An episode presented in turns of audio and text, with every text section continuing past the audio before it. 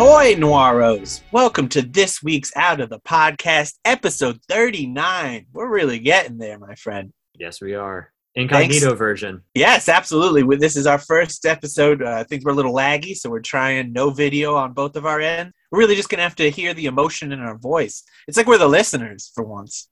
Exactly. Like you said, The like old it's like a switcheroo. phone, phone call or something. It does sound like a phone call, um, which we've never done. We've never talked on the phone before, Dan. We've texted, but never actual like phone conversation. That's interesting. We haven't. The need has not come up. Yes, we've always been able to find other means of communication that have sufficed. I feel like it might have, it, it could have happened at one point, but then this started and we get so much of our business done. you know. Yeah. Oh boy, business talk over here. Business suit Dan, right? I'm talking to I'm all I'm all business today. caller who's on the line. Uh, this is business, Dan. Business Dan from New Jersey calling in. All right, excellent. Yes. Well, thanks for tuning in to Gentleman Joey and his uh, noir capabilities. Longtime listener, first time caller. I, I think you've actually called quite a bit. Yeah, I guess I have. Yeah, that's true. this is your 39th call into the show. Yes. Um, yeah, I, I guess technically that's true. Yeah. We might have to start paying you soon. I mean, hopefully one day you will have to pay me out of your pocket. That- That's what you're talking about, right? Yeah, yeah, no. ho- Hopefully one day. Yeah. How how are you? I'm doing all right. I, uh, How I the heck are you? I've been okay. I, I saved something that I wanted to discuss with you because I feel like I don't think we talked about it on the actual recording uh, on our previous episode, but I mentioned that on HBO Max, I noticed, or you noticed actually, because Oh. I brought it up about a movie called Cast a Deadly Spell. Oh yes, yes, yes. and I I actually like I was I was bored last weekend and I, and I was like you know what? I really want I've been like really since I heard about it I was like I really just want to watch it because I'm really excited about it. So I watched it. It was awesome. I loved it. It was such a good time. I'm gonna watch that tonight.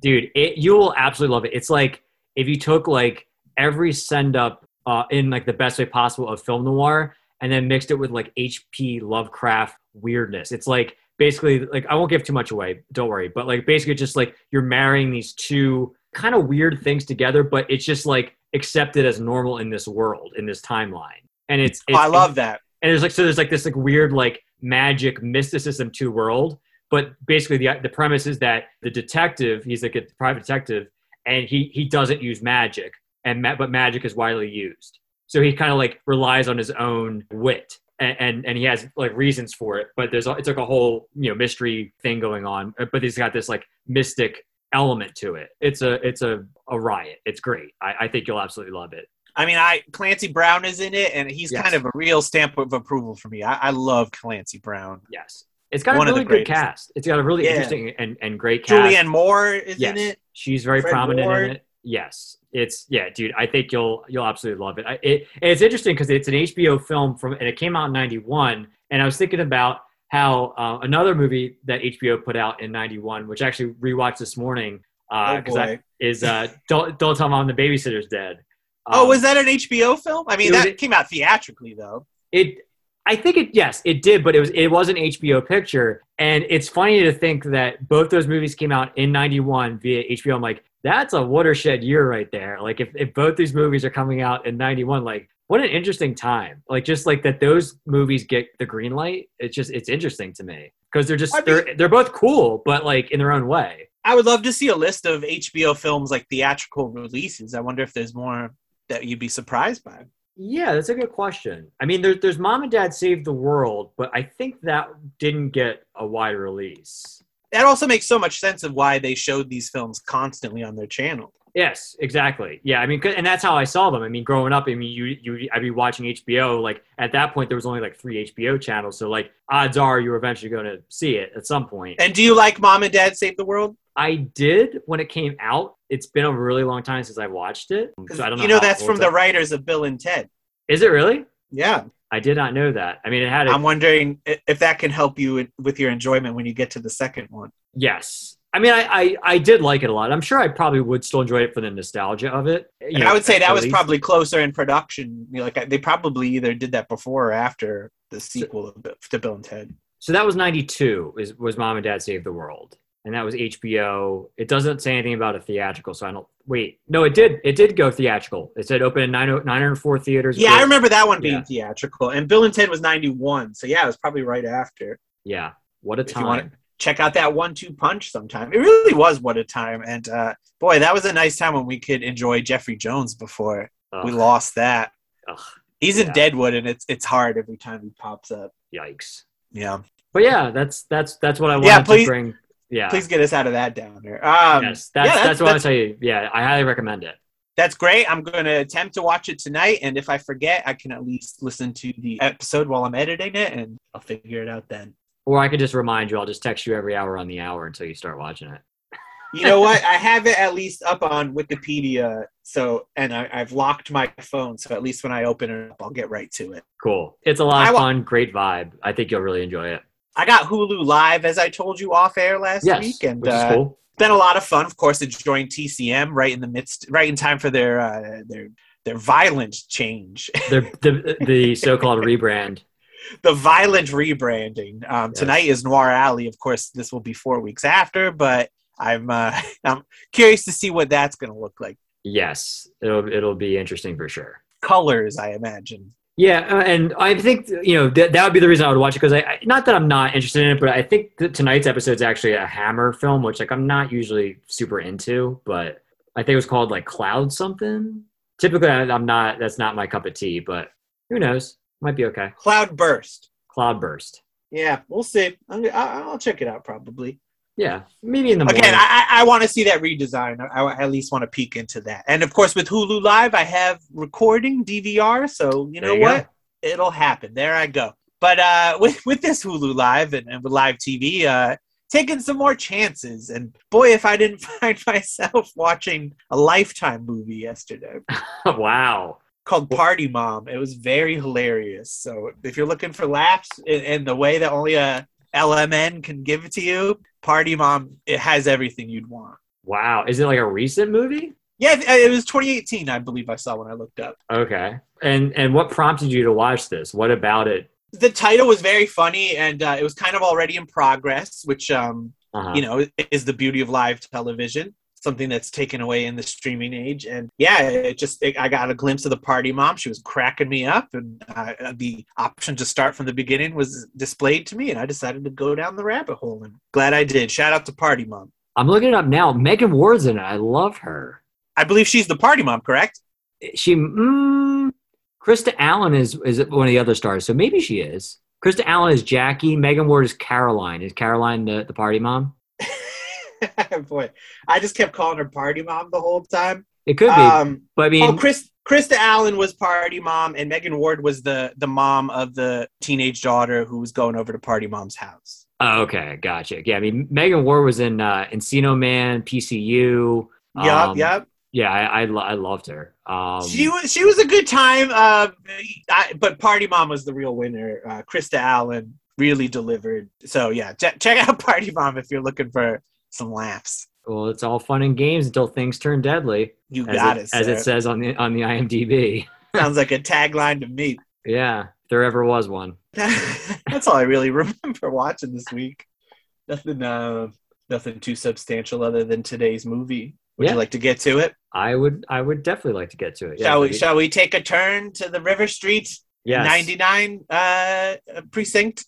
Yes, I would I would put that into my uh, my GPS to to get to 99 River Street. At least you won't have to pay a toll, seeing as it's in Jersey City. That's true. So, welcome to 99 River Street and welcome to the show. Uh, this one was released October 3rd, 1953, produced by World Films, but it was really produced by Edward Small Productions, directed by Phil Karlson, screenplay by Robert Smith, based on the short story Crosstown by George Zuckerman, who also provided the story for the screenplay. That was a short story that appeared in Cosmopolitan, everybody's favorite magazine, in October 1945. So if you're looking for a little noir memorabilia, why don't you go ahead e- eBay, hit up eBay, and see what you can find. Maybe it's on the cheap. I don't know how much old Cosmos go for these days. Yeah, I, I feel like you probably get probably find that pretty cheap. Give it a shot and uh, let us know if you find a copy. Take a pic. Yeah, that'd be cool. Be nice to see. Produced by Edward Small. Welcome to it. What'd you think of this one? 99. I'm going to tell you exactly the point where I'm going to tell you what I thought of this one as we go through the plot of this film.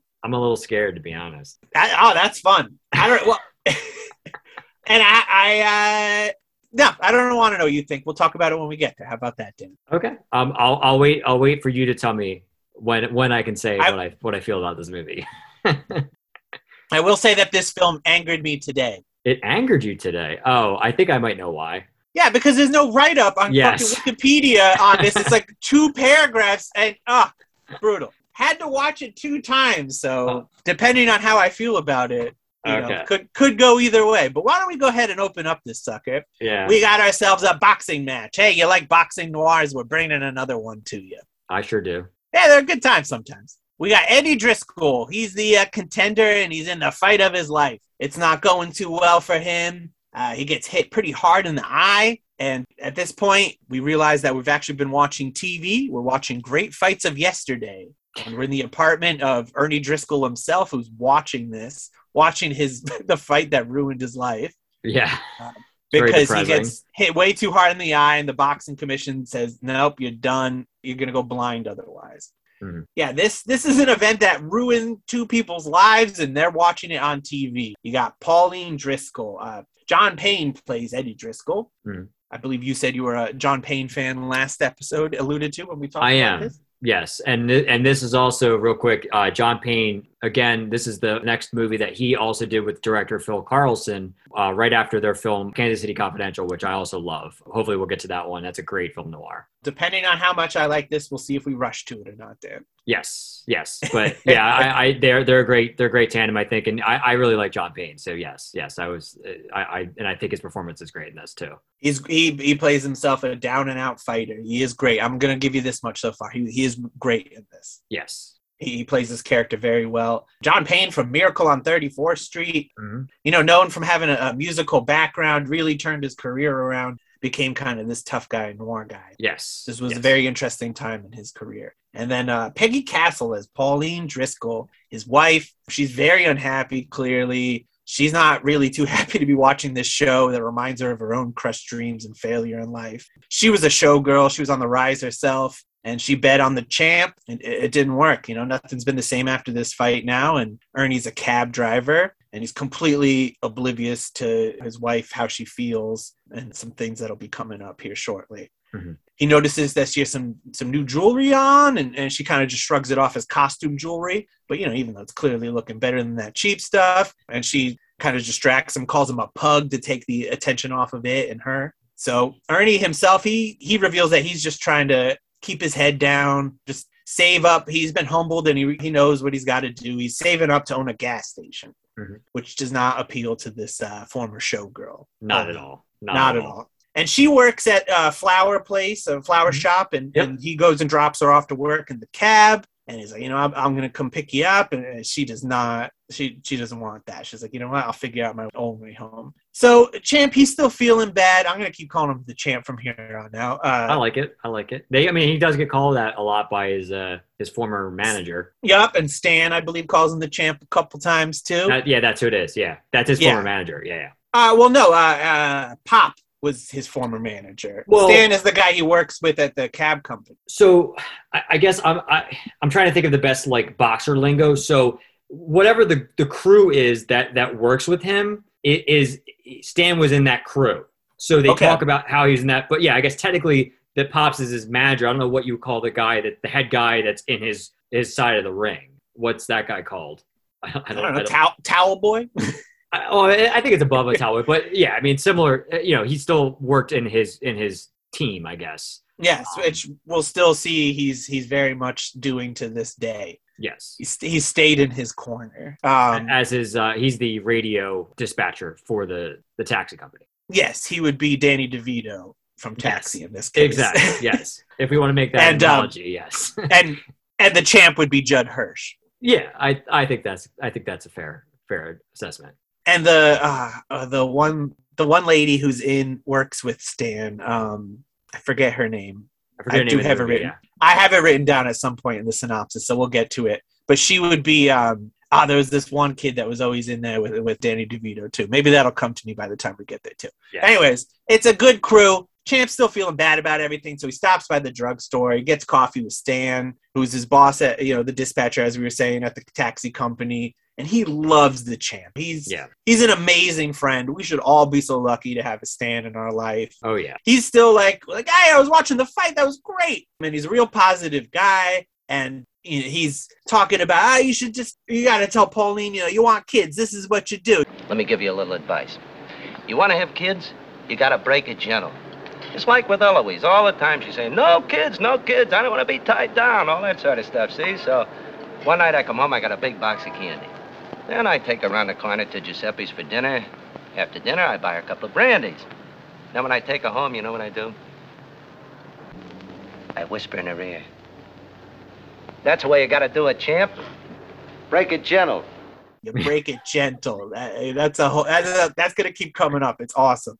It's a whole it's Uh, a whole scenario. But I mean, yeah, he's like basically like a father figure to him, essentially. hell of a guy, uh, that Stan, played by Frank Faylen. And I'll say, here we are again in another drugstore serving up everything. Dan, where can we find one of these in our 21st century? It's becoming one of my favorite tropes in noir. I think they may even be superior to diners. I was gonna say, I mean, for a while we were getting we were on diner watch for a while, but now I think we're on drugstore watch. We've been on Um, a, a straight streak of drugstores, and I want to. Where where is this place in our America that I can find this? I don't think it exists anymore. It just doesn't. Should we open it with our podcast money? We should. We could make it like a uh-huh. little venue. We could have some like some some bands play and stuff. You know, play some some '40s music. This is where we'll serve our double egg Demonity egg cream, right? Yes, exactly. It's all coming together. All right, well, we'll get to work on it. But it's a cool place. This one especially is like packed to the brim. It's got everything you need, including these five dollar candies from Stan's advice. Hey, again, whispered in her ear, you break it gentle. Yep. So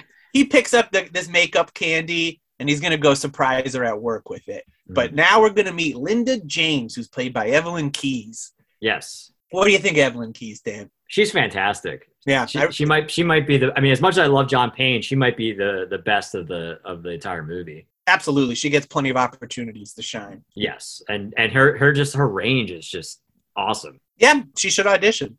She's a struggling actress. She's been in the city for three years and her career isn't really going anywhere. And the champ, he clearly feels for her. You know, he loves an underdog, as we all do. Mhm. You know, he refuses her money, gives her free rides, and he's paying for her coffee. But she's up for a Broadway part in a play called Call It Murder. It's kind of her last gasp at this, and, and the champ totally gets it. Di- And it kind of seemed like when he got the candies, and she's like, Who are those for? Do you think Linda knew that the champ was married at this point? I think he did. I think she did because it seemed like they had a previous relationship, like it, like that was like a hangout spot. So I think Right. she probably was aware. I mean, she might not be aware of, of the actual like relationship, what's going on, maybe, but she she knew. I think that he was married. I, I would think.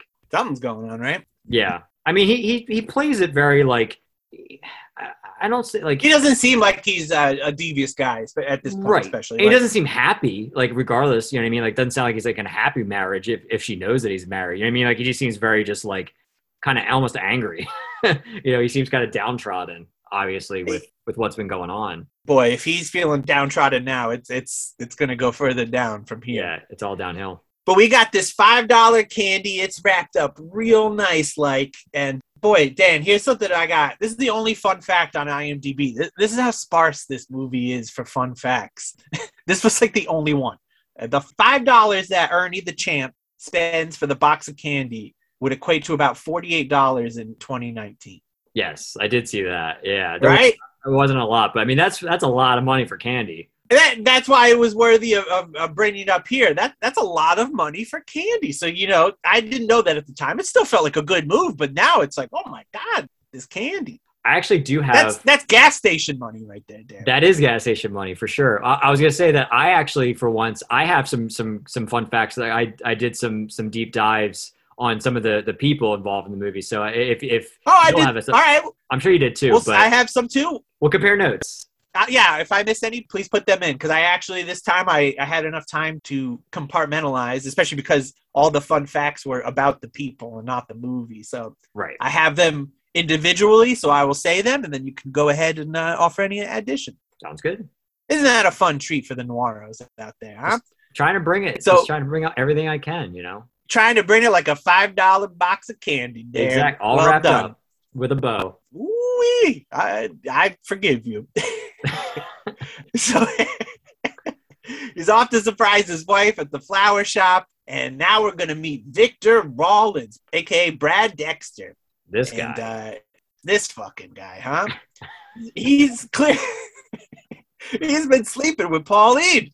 yes. And uh, man, ever ever from here on, Pauline is just so everything she does is so sexy from here on out. Like, oh yeah. I Like- mean, the, the way the camera plays to her multiple times. Yeah. multiple times. It, it's it's it's pretty fun if you if you're into that kind of thing. You get some of the some of the like the you know the the trumpet. You know the the the, sul- the sultry little yeah like Very type of stuff, sultry. yeah. Yeah. Eh, it's like night and day from how she acts around her husband to Yes. Victor Rawlins, and he just stole fifty thousand dollars worth of diamonds. And you know what? They didn't even want to tell us how much those diamonds would be worth today on IMDb, Dan. nope. That seems like a shortcoming. So, how about the fans out there get that information for future audiences? That'd be great. probably a lot of money. Probably a lot of money indeed, but even fifty thousand now is pretty good. Yeah, that's that's still still a pretty pretty good chunk of change. That's about enough to get you to do a crime. Yeah, I should hope. You know what? Well, what's the it's worth a minimum. Dan? it's worth a crime. It's got to be like what twenty thousand and up Yeah, I would say so. these I'm not- days with I'm not adjusted for our inflation. You're not an expert in what money or crime. Uh, either. That's right. That's why we're here to report the facts, not to make them. We're not living history here.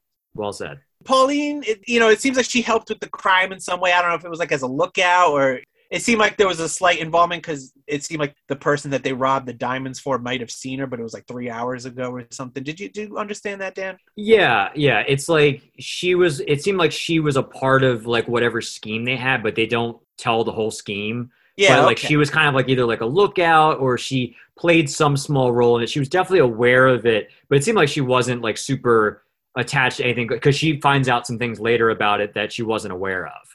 Um, Absolutely. So she didn't she didn't get the whole story about what went down. No, it- it- for her point of view, it just was a nice in and out. Don't mind if I do grab these diamonds. Nobody hurt, kind Right. of thing. She knew that she had a very small role, but the the kind of I guess the more dirty work would have been done by Victor and whoever was helping. So this is their plan to run off. Now things are getting heated. They got to go. So they're looking to leave New York City, which, by the way, I don't know if we said that's where we are. Looking to leave on a boat that leaves tomorrow morning because first they got to exchange the diamonds for cash and also get their passport. He's got to go back to his place to make a call. So they start kissing, and it's right in front of the window. And now it cuts to the champ, and he sees it right when he's getting out of his cab, right as a fucking fare tries to get into. Like, oh my god, that was hilarious timing Yeah. and he's he's super pissed, of course. Devastating. Really well played how that came together. Then they go to get in his cab, and Pauline recognizes him, and they share a very sad moment together, and he just races off. Yeah. Um, jig is up, and he's off to quote brood about things, you know, and he suddenly explodes. So Victor and Pauline head off. They decide to skip the passport phone call at his place and just get right to business and go to get paid, which is at this pet store vet somewhere where there's a variety of animals. It- yeah, it's like a little bit of both. It's a it's a pet store slash veterinarian. But in the back, I guess you know got- you even see like a, a pet smart they could groom you and uh, and do that kind of thing. So I guess that makes sense. yeah, and then you got a fence in the back room. You know, yeah, this, this, is, this is just normal. Um, and here we meet the man who's only known as Christopher, as well as his right hand man, Mickey. Mickey is played by Jack Lambert, who we just saw a movie ago, Dan. He did. He's an old friend. Actually, a couple. Wait, well, of not a movie ago. That's the episode that just came out. and he, he was in the Killers too. Yes, yes. An old friend. Great to see him again. Yeah, he's he's great. I mean, especially in um, Kiss Me Deadly. Like he's Oh, yes. really good in that movie. I like him as like he's just a good henchman. And and, yeah, he, that- he, and that's what he plays. he's just this- got that role. look. Yeah, Yeah, I mean, one thing about this movie is it, it, it takes a lot of tropes that are very familiar, and it's just like, just make a cool story out of them if you can. Um, yeah, definitely. and, and and that's a very interesting part. So it's it's cool to have these henchmen, these old friends. Christopher, played by Jay Adler, by the way, he's the one who's paying for the diamonds, and he set up everything. Pauline is there, and she wants to leave, and Christopher leaves. He's like, I don't, I don't like, I don't do business with women. But Victor insists on her staying, which is totally a mistake because we find out that Victor Rawlins killed a guard during his diamond heist. He pistol whipped him to death yeah, and it was super messy. And Christopher doesn't even want these diamonds anymore because the heat is on him for that. They're, they're too hot. You know, he doesn't like it. Like I say, he doesn't deal with women. And Mickey pulls a gun out. He goes, So it's a cross. I never cross friends, Rawlins. which is a cool line. Yeah. And uh, Pauline's freaking out. She's hysterical. And Mickey totally hits her with like the meanest Jack Lambert face. It was great. Yes. Now we're back to Stan and another lady. I don't have her name yet, so I have her written down as another lady. I feel so bad because she was great. I don't even know if they said her name yet at that point. I, I meant to go back, but I apologize. Maybe I'll use the power of editing on that one. But they're at the radio dispatch. The champ's back, and he's freaking out, and he's taking it out on Stan. He's making fun of the candy and all his advice, and he pushes him hard. yes. Um, and I will say, there's a couple of shoves in this movie. You know, with the boxing in the beginning, I didn't feel like that was filmed too well. There's a couple, the punches just didn't land, especially not in the way like the setup did. Felt a little hokey. The, I, the violence does get a little better as we're going on, but the shoves are fantastic. In this oh movie. yeah. Great shoves. just- yeah, I think some there are definitely some cool fight scenes in this towards the end of the movie. It gets better. It gets a lot. Yeah. It gets a lot more violent for sure. But the boxing just had put a bad taste in my mouth, just because it was a little too hokey. But the shoves are great. Shout out to the shoves. Stan especially. He gets knocked back on this cab, and the champ he feels bad about it instantly because of course Stan's the coolest and he's understanding and helpful. And he's like, you know, hey, it's all right. Don't worry. He calms everything down. They have a smoke together, and the champ takes off, and ends with Stan going. Women. You know, he gets it. This guy gets it. I mean, you really feel Um, bad for for you know the champ, like, and even up to this point, but throughout the whole movie, it's just like, He's yeah, he's not a bad guy. There's not a nothing evil happens to him, and uh, you know you want to feel bad for the champ. Here comes the scene for you. yeah. So we're back at the drugstore with the low calorie special banana split ice cream or whatever. yeah, that's that was funny. Yeah, That was very funny. And Linda's looking for the champ, and she finds him, and she says she's in trouble. and what happened? She killed the producer of the play, Dan. And as soon as this happens, like another murder. This is where I'm rolling my fucking eyes. Like this pissed me off so much. I thought this was so stupid. And then they go to the theater to check out the crime scene, and there's this body on the stage, and it's very dark. And the champ, you know, he says, "Let's play it cool." You know, he's in fight mode. He's he's had, you know, he's he's in the zone for this kind of thing. He wants to help her out, like he said. He loves an underdog. Yeah. So she gets into it. It's like, what happened? She says that the producer, you know, like to to cast her with, with unknown would be taking such a chance. So you know, he basically suggested that he wanted se- sexual favors in return for the starring role right, making And, um, advances and stuff like that. Yeah, because you know you could see that she was desperate. So she says that uh, he put his fat, sweaty hands on me, and that there's a struggle and there's a poker on the table, and she beat him to death with it. And, and like I said, Champ understands. He says you could kill someone an inch at a time. Like he's been going through the worst night of his life already. How could I have wanted to kill him? You couldn't help it. Listen, you're only human. You can only stand so much, then you have to fight back. The harder you hit, the harder you hit back. But Ernie, murder. There are worse things than murder. You can kill someone an inch at a time. Now listen to me. Listen to me. How many people knew you were going to be here tonight? Oh, Morgan, the director, half a dozen people. And when they find the body, they'll know you were with him. Yes. Yes. We'll have to get rid of it. How? I'll put him in the back of my cab like he was a drunk. Drive him to the Hudson. I know an old gravel pit. I'll bury him there. No. No, I can't let you. It's too dangerous. It's dangerous to walk across the street or to park your cab in front of a florist shop. Let's get going. Mm-hmm. And when he goes to grab the body, you just hear lights, and the lights Yeah. go on. And we find out that the producers and director they were hiding, and they totally tricked him. The producer was alive. they staged it. They- yeah, They literally. stage it. And Dan, this is where you get the review of this movie. I'm fucking in. I love that. I Yeah, love it's great. that. That was It's so great. great. So great. And I love that. I was just like, and then nope, silly me. They, They knew got you. exactly what they were doing. Yep. And from here on in, I'm all in, and this movie will continue to deliver. It, it's such a good time.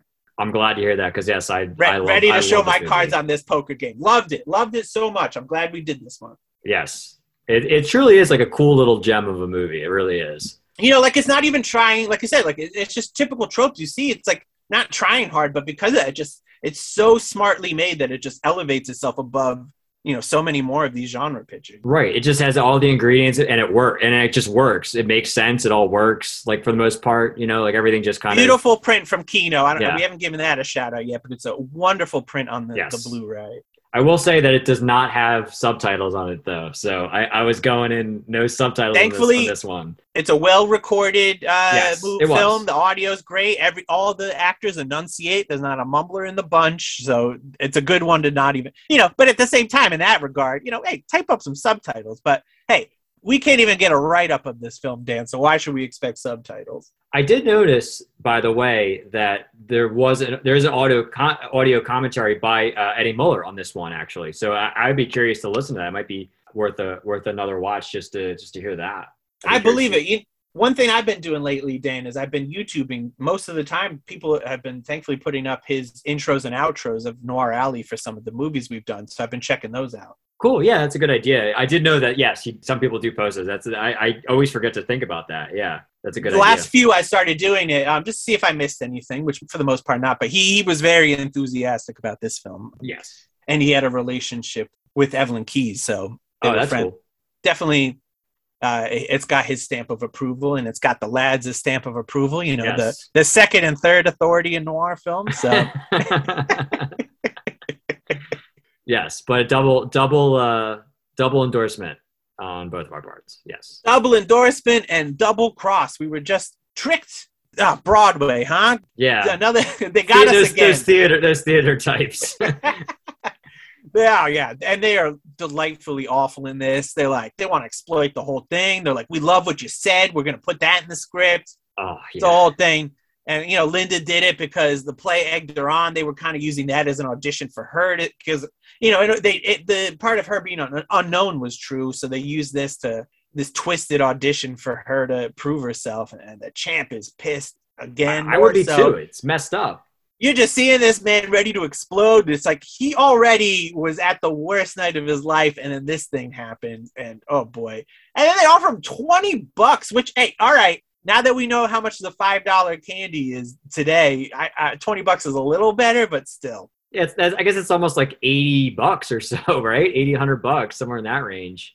Yeah, Uh, could be but- better. but still, I mean, his reaction honestly is like is perfect. Like it makes so much sense, and it's awesome. It's amazing. His, watching and his performance is so good. Uh, Dude. it, it's it's rad. Love it. watching him literally just beat the crap out of all those guys is. uh, It was yeah, that's so, just it. So, good. yeah, he he set off and he beats up this producer and he almost hits Linda, but he takes off and the, the play decides that hey, we're gonna call the police to play up the whole assault angle and use it for free publicity. And Linda feels bad about that, but we'll get into it.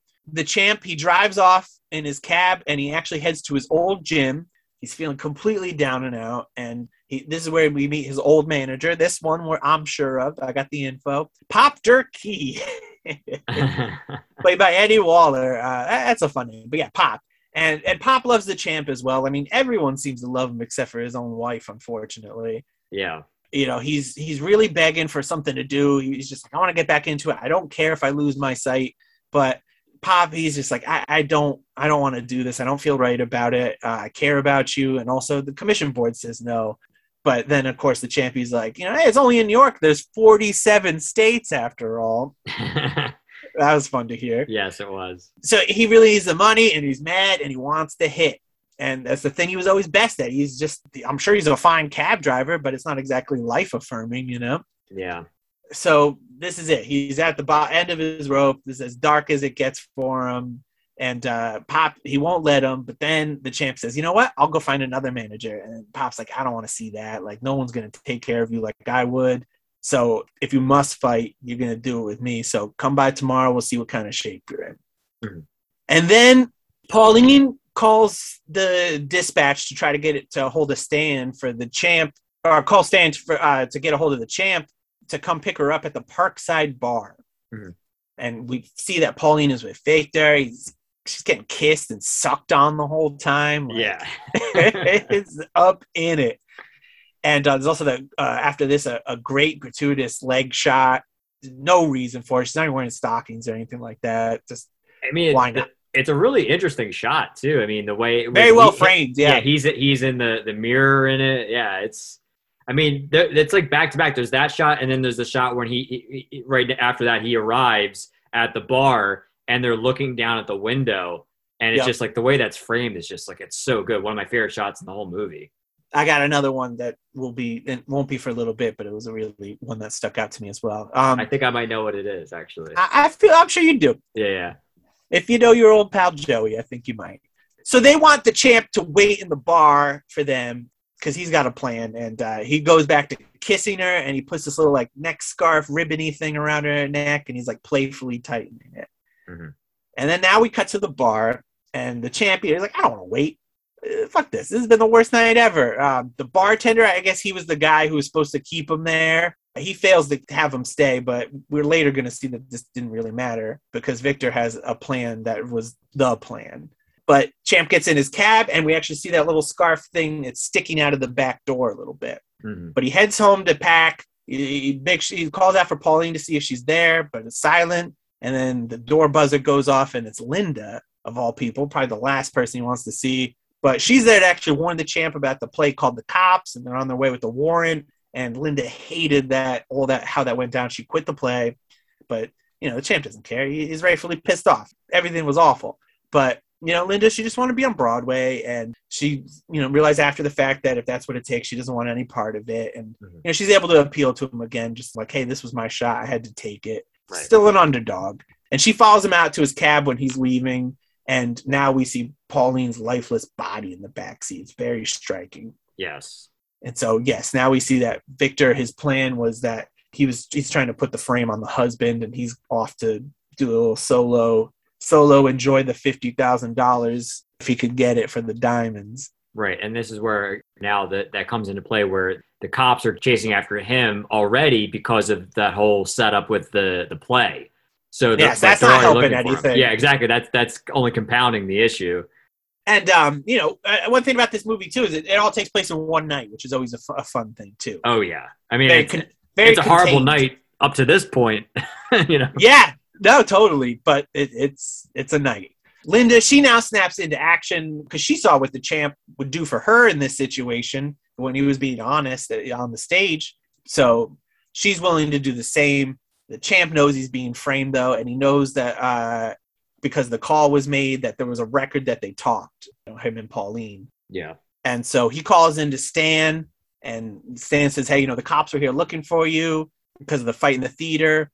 And Stan says, Hey, I'm going to look out for you. We'll get this figured out. And the, the champ, he's, he's feeling even worse about himself. You know, he's, he feels bad now for Pauline's situation. He was talking about how she was always laughing when he met her. And She was such a pretty girl.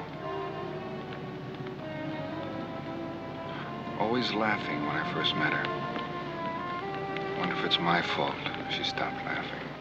it's a, it's a sad time for this poor man. Sad state of affairs for him.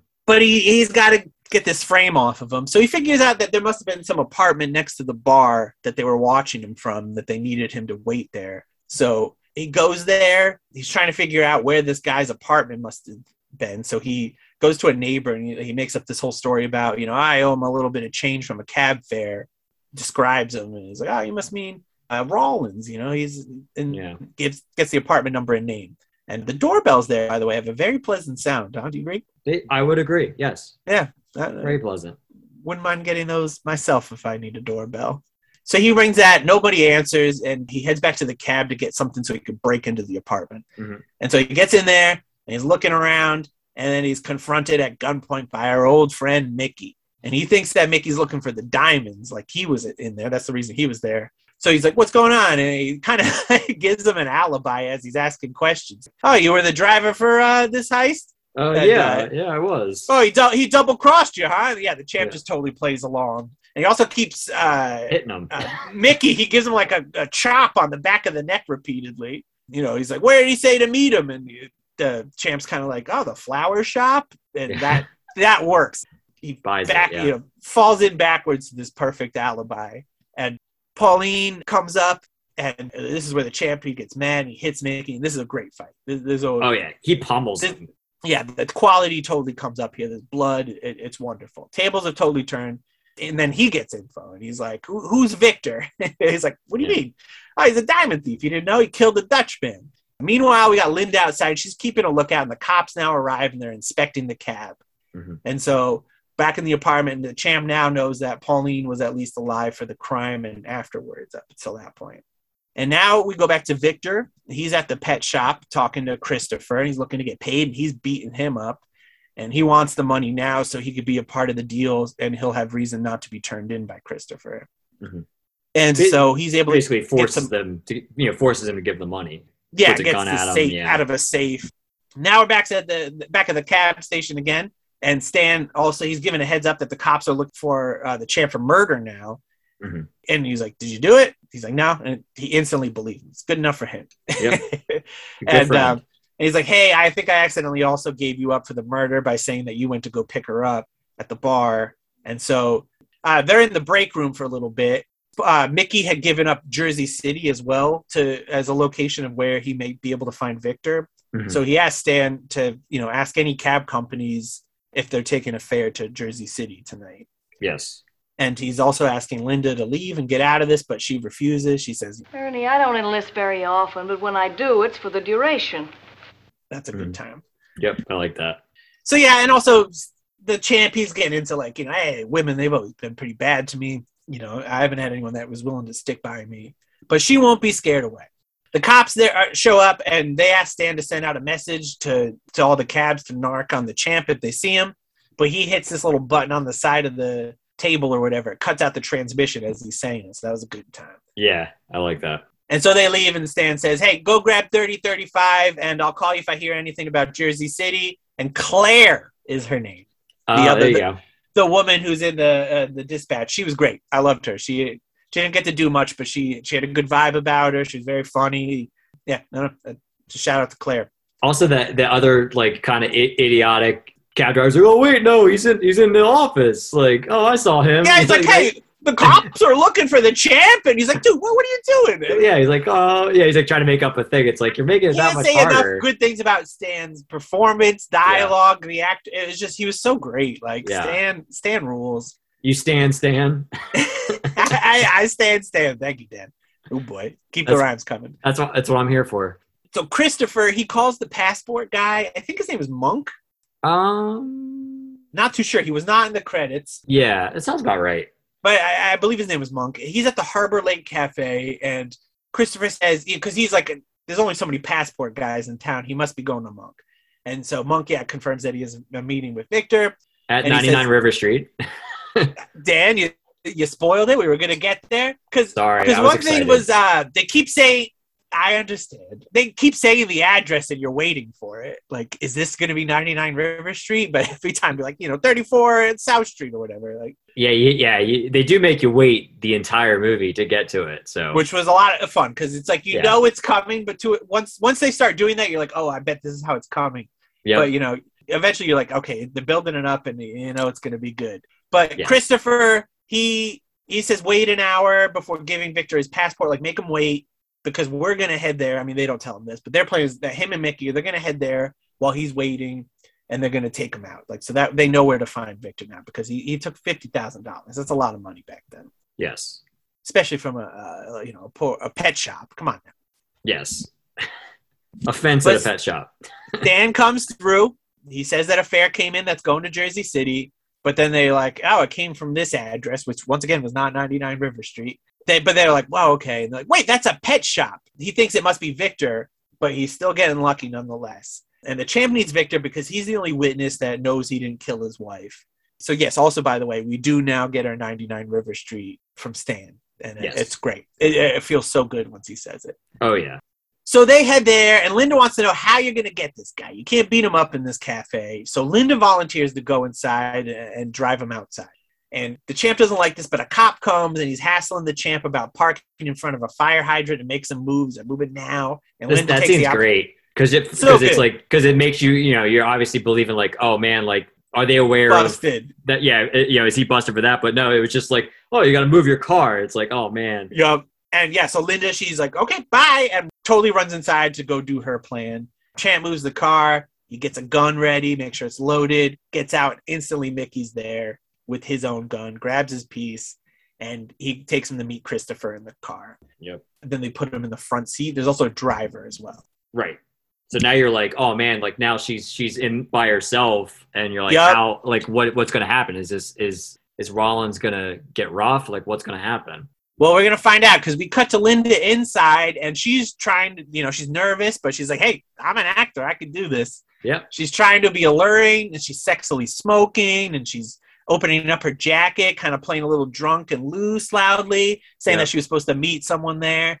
And um, the passport guy shows up, and he gives Victor the passport in in the corner of the uh, cafe. And Linda notices it, and she goes to put in a nickel in the jukebox and gives a dance to try to get his attention. And With- uh, One one of the funniest lines in the movie.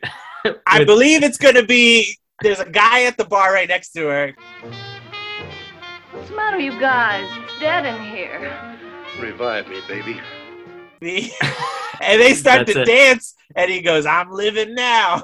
it's over and, and and that brings me to the other point is that I will say that Victor Rawlins get, says baby a lot, and I was thinking of you the whole time. I'm like, I mean, Joey's probably loving this right now. I mean, he's like, oh call, yeah. he's saying baby like left and right to uh, to Pauline, um, and yeah, it's it's a good time. And so Mickey he sees this dancing, and Victor's sitting down in the corner, so he goes to report this back into the car. And the champ, of course, he's worried about Linda because he knows that Victor is a killer, and he starts to say something about it, but the champ gets knocked out by Mickey. Mhm. And so now we're back at the bar, and the guy he's dancing with Linda, having the time of his life, and then his wife comes out of the bathroom, and she is so pissed. And uh, Linda's like, "Who's that?" And he's like, "Oh, my wife." Hey, he thought it was worth it, so Yeah. he went for it. Loved it. So it great, revived him. absolutely, baby. Totally, totally one of the best scenes in the movie. And um, Linda uses this as conversational fodder with Victor, and so she tries to sexy Cozy up, up. to him. Yeah. Yeah, cozy, and uh, she grabs a cigarette and leans into him and uses the one that he's smoking to light hers, which is a cool touch. It's so good. I, I forgot about that. I mean, this is probably this. I think the second or third time I've seen this, and I forgot about that. I mean, like that. That's just so cool. I don't know if I'm ever going to forget that. That that was quite quite a touch. It was very very cool. Victor doesn't really care at all though, and He wants so nothing to do with it. Nothing to do with it. Which you know, hey, if you knew his own night, of course he already got one girl, and in fact. When she leaves, she's like, you know what? I'm just, I'm going for it. She says Pauline's name, and then he grabs her and tries to find out who she is and what she knows. And uh, she tries to get him outside, and he pulls her through the kitchen out back. And he slaps her around, and then Mickey is there with his gun, and he says, "Never slug a lady," even though he totally did it earlier in the film. Dan, Yeah. and all the people to deliver that line. Yeah, I, I don't know where that was coming from with him. But hey, you know, I guess as far as Linda knows, right? Sounds sounds good to her. Um, yeah, maybe, so then maybe they go. he had a moral reckoning with himself. maybe. I Yeah. don't know. It's been quite a night, you know. Maybe maybe after that, that was his last time. He's like, you know, I tried it for the first time and I I didn't care for it. He had some existential thoughts on his way to, to 99 River Street, maybe. I would take the the film that follows Mickey's 99 River Street any day of the week. Yes.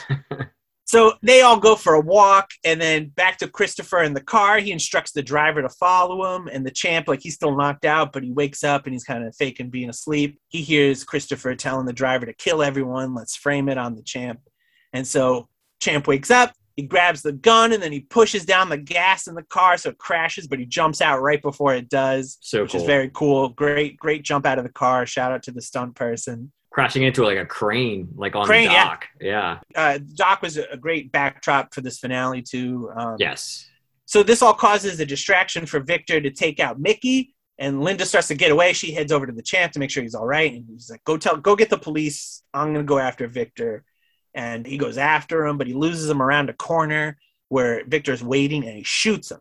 And he goes to shoot him again, but he's actually out of bullets. So now the champ, he's shot, he's bleeding out. Yeah, we're, we're like in the loading area of the dock because there's a forklift that drives by, and that's what scares Victor off, and he Mhm. starts running to the, to his boat. And then now we get an inner monologue, which was a little weird, but not didn't ru- hinder my enjoyment. I, I guess I get it. Yeah, it didn't bother me too much. Telling us all the things the audiences know that you know, like, hey, he can't get away. He's got to let stop him. He's an underdog. We, we we get this. He pursues him, but he's also losing a lot of blood. And Victor's ready to pistol whip him again, but he's still heading to his boat. Just came in, and he sees the champ is after him. And so when champ catches up to him, they fight. Champ gets hit in the eye, and finally, you know, we've all been waiting for it. he, everything starts to get blurry and the sounds of a fight playing in the background. It's like narrating all of his moves and everything, like he's in the ring, which was very fun. Right. It's like And- it's like redemption for him. You know what I mean? Like it's Yeah. it really is. I mean, an underdog must be redeemed, and so he's in like the fight of his life right now, and he's getting a couple punches still, but then he finally gets control of the battle, and this is where I would say great shot where it's below the boat, and you can see like the dock bridge thing, and you see the shadowy figures fighting. It was really really cool. Yes. I And thought so- you were. By the way, oh, what do you I- got? I, I was gonna say I, I thought you were gonna say that, that the other shot you liked was when Mickey is looking through like the porthole on on on the cafe and sees like the, them dancing and like that whole like, the way the the camera shot. You know, That Like, was a great sequence. Yes, It is, I- I it really- it's really funny to watch, just like seeing his face kind of looking in there and seeing all the characters like through that porthole was, was kind of interesting. I did enjoy that. yeah, no, that, that that can go on the great shot list. Well, so the cops say- arrive. Oh, Brief, so sorry, I got one more. So with that, the uh, I, I actually noticed that the cinematographer, uh, Franz Planer, he actually was Yes. the cinematographer for Crisscross, which we we just did. Oh, Um, excellent. Yeah, which is really cool. He, he's done a lot of pretty famous movies too. So yeah, shout out to uh, to him. Uh, some really great shots in this movie. It's it's noticeable. It, it's it is a, a very very great cinematography. So yes, the, the cops arrive. They're there with Linda, and they break the whole thing up. And now we cut back to the gym. Pops is there, and a cleaned up champ. Now we could call him Ernie Driscoll. He's in a bow tie. He looks so different. Well, I love the fake out where you think because you only see like the back of somebody fighting, and you think, oh, Well, like it's they're punching back a bag. ring. Yeah, And it looks like he's like training him. He's like, all right, I, let's see what you got. But actually, it's been a year later. He looks like a total dork. It's awesome. and uh, we find out he actually finally got the gas station and he's actually in business with Linda. And we find out that they're married as well. And stands there too. We need a happy ending. This is a noir film after all. Uh, I, I will say this is a happy ending on this one, and I'm okay with it. It's one of the because it's such a so much noir stuff happens to him in the beginning of the film that he it's very earned. I think by this point.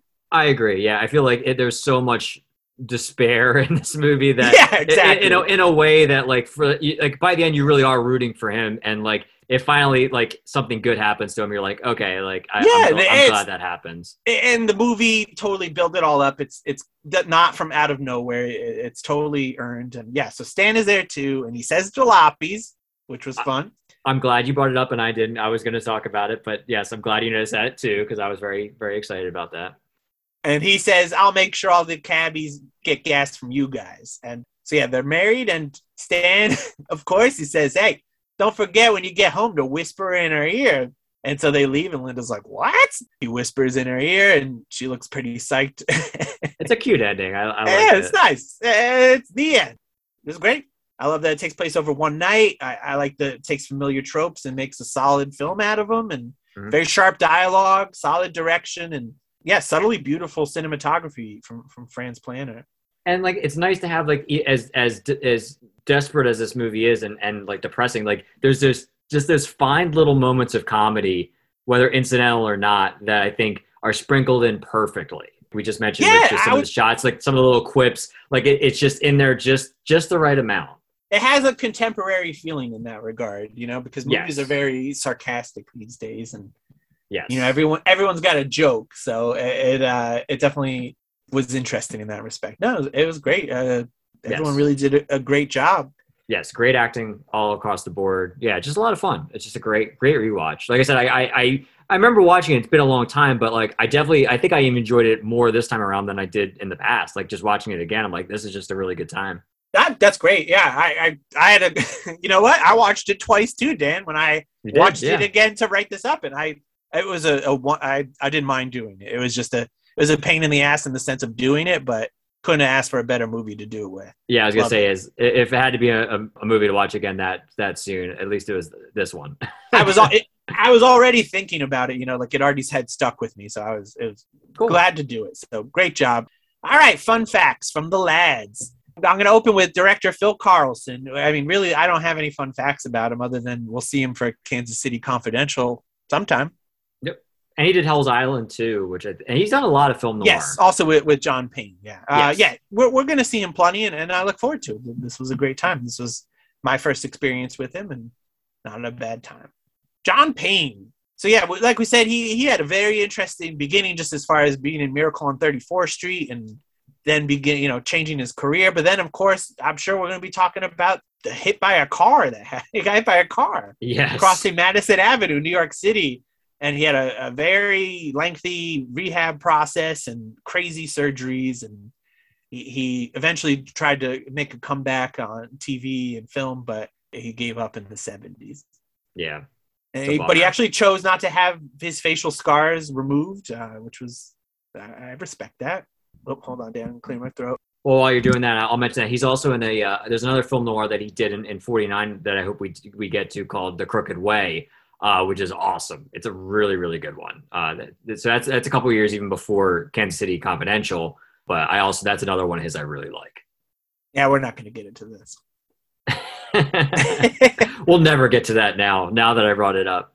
But after his uh, accident, he was a one of his first public appearances was as a guest panelist on CBS's uh, Sunday nighttime game show "What's My Line" Oh, in a December third, nineteen sixty one episode.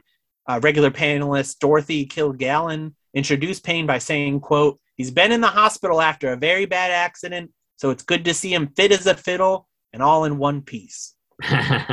And regular panelist Bennett Cerf remarked, Good to see you here, John. Glad to see you beat that car on Madison Avenue that bumped into you. some good quips. Evelyn Keyes. She actually, of course, played Scarlett O'Hara's sister in Gone with the Wind, which she was, everyone would say, best known for. And in fact, her autobiography was titled Scarlett O'Hara's Younger Sister. Yes. She actually wrote in that that she had a, an abortion before, just before filming it, Mhm. and unfortunately was unable to have children after that. Oh, wow. but we'll definitely see her again in 1951's The Prowler, and uh, I'm sure in other films as well. Yeah. No, she comes up in some some noir. Any fun facts about her, Dan, that I missed? Um.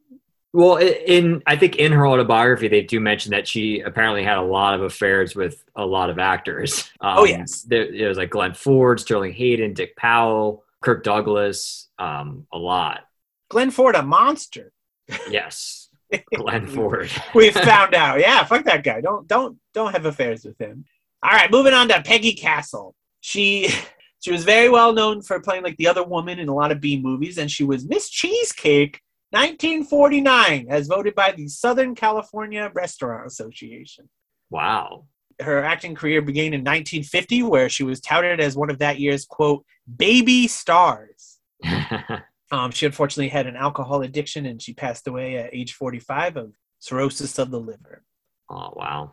Any Peggie Castle facts for us? She's Are all a your facts going to be about awesome Brad Dexter? Because he's got some good stuff. That that's where I did have the most. But I think with her, with her, I mean, she's in. She comes up in a couple other movies, but she was actually in a uh, a movie called Invasion USA, which uh, Mystery Science Theater spoofed, uh, which is a fun episode. And she's also in Beginning of the End, uh, which was also spoofed by Mystery Science Theater. So she's actually in two movies that have been uh, lampooned by MST3K. So that's I thought that was Signs of a good career. Yeah maybe. um, yeah, that's what I have with her. Brad Dexter, mostly known for playing tough guy roles, but actually a sweetheart of a man. Yes. Uh, he had a short marriage to Peggy Lee. He was friends with Marilyn Monroe, and he saved Frank Sinatra, old Blue Eyes, from drowning. yes, that's what I had with him, which I thought was fascinating. That was uh, very fascinating. Yeah. So, or you know, hey, maybe you should have let him drown. I don't know your opinion on uh, on Frank Sinatra. Yeah. Con- controversial figure, Yeah. bit of a piece of shit from from what it seems. Uh, So you know, maybe Brad Dexter did the world a disservice that day. I don't know. I guess you Yeah. can't let people drown, right, Dan? yeah, I, I feel like, you know, We all can't be Phil Collins. uh, I, mean, I feel like in Brad Dexter's case, it's like, I mean, he's just help, he's helping a, a person. You know what I mean? I feel like you know, at the end of the day, it's like you can be a good guy still. You know what I mean? You know what you do, Dan? You save him from drowning, and then you send him to jail. Yeah, you could potentially do that. Why don't you croon about that? Why don't you create about that? You think he wrote a song about it? He, He must have been on the guest list for life after that, huh? Well, apparently he made him like he made Brad Dexter like his like something on his team. Like he either like was an executor or something like that on his team, like for his like found for his like inco- in, incorporated or something like that. I forget what I read about him. Like at, like as like a thank you for saving his life. Oh, well, well, Let me see if I can find it. Oh, he made him vice president of Sinatra Enterprises, whatever that was. It's probably like answering the fan mail or something. Fuck that. Yeah. Old Blue Eyes at it again, huh? Well, I didn't realize that he was actually also in Asphalt Jungle as well. He was, yes. Yeah, I forgot about that. And he's also in that movie I mentioned. Uh, I think the last episode, Johnny Cool, which I hope we. I guess we now even even more so have to get to. Nah, we're not going to get to that. Ah, every time. George George Zuckerman, who wrote the short story and the story synopsis for the film. He began his career writing for Cosmopolitan, Collier's Weekly, and Esquire in the 40s, just you know, doing short stories. He eventually was able to write the stories for the 1947 films The Fortress and Whispering City before he completed his first screenplay Trapped, which is a film noir in 1947 or 1949, sorry, starring Lloyd Bridges. Yep. I've been wanting That'll to see be- that one. Yeah, it's on uh, UCLA. Uh, like with the Blu-rays, they did like their series. They did a recent restoration of it. Yeah, we're not going to get to that one. we'll never get to that one. No, I love Lloyd Bridges. I'm I'm curious as hell. Yeah, exactly. Because cool. because uh, you know you're assuming that he's probably playing it pretty pretty darn straight. You know, so it's it'll be interesting to see. No, I hope it's like airplane level Lloyd Bridges. like him standing in front of a, a picture frame of him in front of another picture frame of him, which is like one of the best gags of all time. I, I think about it all the time. Wonderful. Yeah, he was great. yeah. And so the rights to the short story Crosstown, which was what this film was based off of, they actually were originally produced by or purchased by producer Albert Zugsmith, who then sold them to Edward Small. And the film was actually originally known as Crosstown until two months before the film's release. They changed the name. I think I like 99 River Street better. It's yeah, I, I, it's very interesting. Crosstown's not a bad film, but it just this has more umph. You know, I Yeah. get it. Way to go. And I think funny. it was of the time too. I, I feel like you know you notice a lot of film noirs have like a number in it or like an address or you know you know some some type of number in it. It was like a big a big thing at the time. Yeah, and those are pretty iffy, but I, I, it, was a great choice in this regard. I, Yes, I, I love the thought of someone reading the script, getting to the very end, and then just being like, "Hey, that's the that's the title." Yeah, because that's where they end up. I mean, that's where that's where it all happens. It's all on the River Street. Edward Small, we're gonna we're gonna conclude with him. Uh, he had a very prolific 50 year career in Hollywood. In 1932, he formed Reliance Pictures under United Artists before leaving to RKO in 1936. They bought the studio, but then he left two years later, returning to United Artists with his newly formed Edward Small Productions, who produced this film. Hmm. In 1940, he actually stopped making movies for six months as he renegotiated his deal with UA and he spoke out against rising costs and the impact of the double bill on filmmakers. Hmm. He was very staunchly independent. He wanted to keep budgets low. He didn't like how much the studios were exploding and, and becoming too exorbitant. Yeah. But one year later, returned to work. And then in March in 1942, he actually threatened to strike again due to his unhappiness with the deal he made with United Artists. But yeah, he liked little films with low budgets. And in the late 1940s, he moved over to Eagle Lion, where he made the popular film noirs T Men, which we'll get to, Mhm. and Raw Deal, which we won't get to. I'm just kidding. Uh, and both are starring Dennis O'Keefe and were directed by Anthony Mann. And they also have, uh, I think, uh, John Alton. I think was the cinematographer. He's a great cinematographer. Love, Oh, love his work. Yeah, yeah. And he also made a series of films for Columbia, including The Black Arrow, which is a swashbuckler tale, if you love those. Mhm. He also did Walk a Crooked Mile in 1948, which was a crime noir. Mhm. Hey, baby, it's got a cool title. Yeah. Uh, and then he later returned to United Artists again, where he made this movie. Yep. Any any Edward Small facts, Dan? Nope. I do not All have right. any. So you, the fun facts are really just that one guy who watched Sinatra almost drown. Kinda, yeah. But I thought that was fascinating. So I, I, I was Oh, absolutely. As was soon as I saw that, I'm like, up. we got something because goddamn was it a struggle to come up with anything else. And it's a shame because this should be like a people should be going nuts for this one. And I, I hope we've done something to help elevate this film because it was fantastic. for sure. No regrets. Totally the kind of movie you're looking for when you're doing this kind of thing. And I'm glad we did it. Yep, hundred percent. Dan, Yes. next week we're beginning October.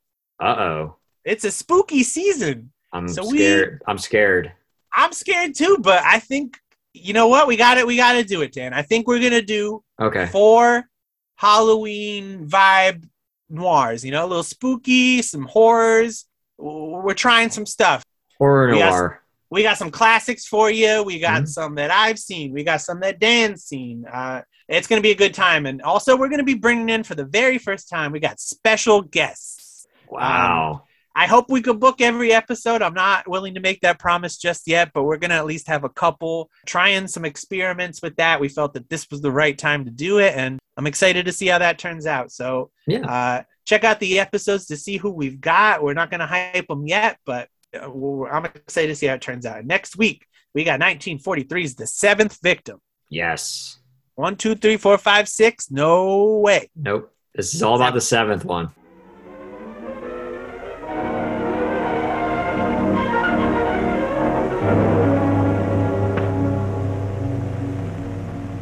One night a man came in, tiptoeing in.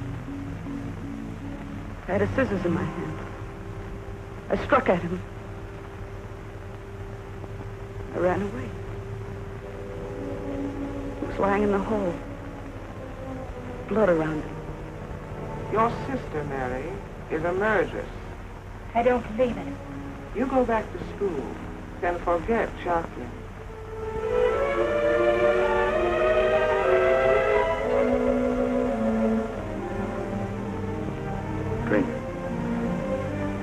Drink Jacqueline. There's nothing else for you to do. They say you've got to die.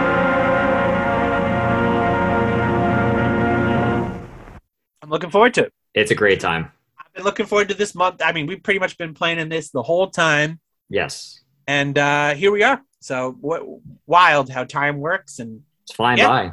Episode 40, too. That, that, You that know- would be. it was just I, I uh, we had such a brief month of just back to business, you know, like here's some films, and we wasted one of the episodes. Yeah, it just it happened so quick. So we're back to themes, and but I'm looking forward to it. There's there's some good stuff coming. Yes, definitely. So join us next week. And uh, in the meantime, if you guys want to rate and review us on Apple Podcasts, subscribe. We're on Spotify, or send us an email, the real out of the podcast at gmail.com. Message on Instagram. Maybe. I don't know. Yeah. We'll see. That that that I implies. Oh, okay. Dan is going to message us on Instagram. Uh, I'll, tell me- you what he says. I'll message, I'll message myself and you from my personal one. I appreciate that. I, I want to be included in on this. The, I don't Yes. want any secret transactions going on behind the scenes. Between me and myself and I. Yes. Okay. Oh, now there's three of you, huh? yes. Oh, Oh, there's there's three of me. Get edged out of my own podcast here. Oh boy. Yeah. That's how Well- it goes sometimes. Sounds like this was our last episode. Uh, join us next week for Dan's new co-hosts himself and uh, himself. Yes. All three of us. Good luck, guys.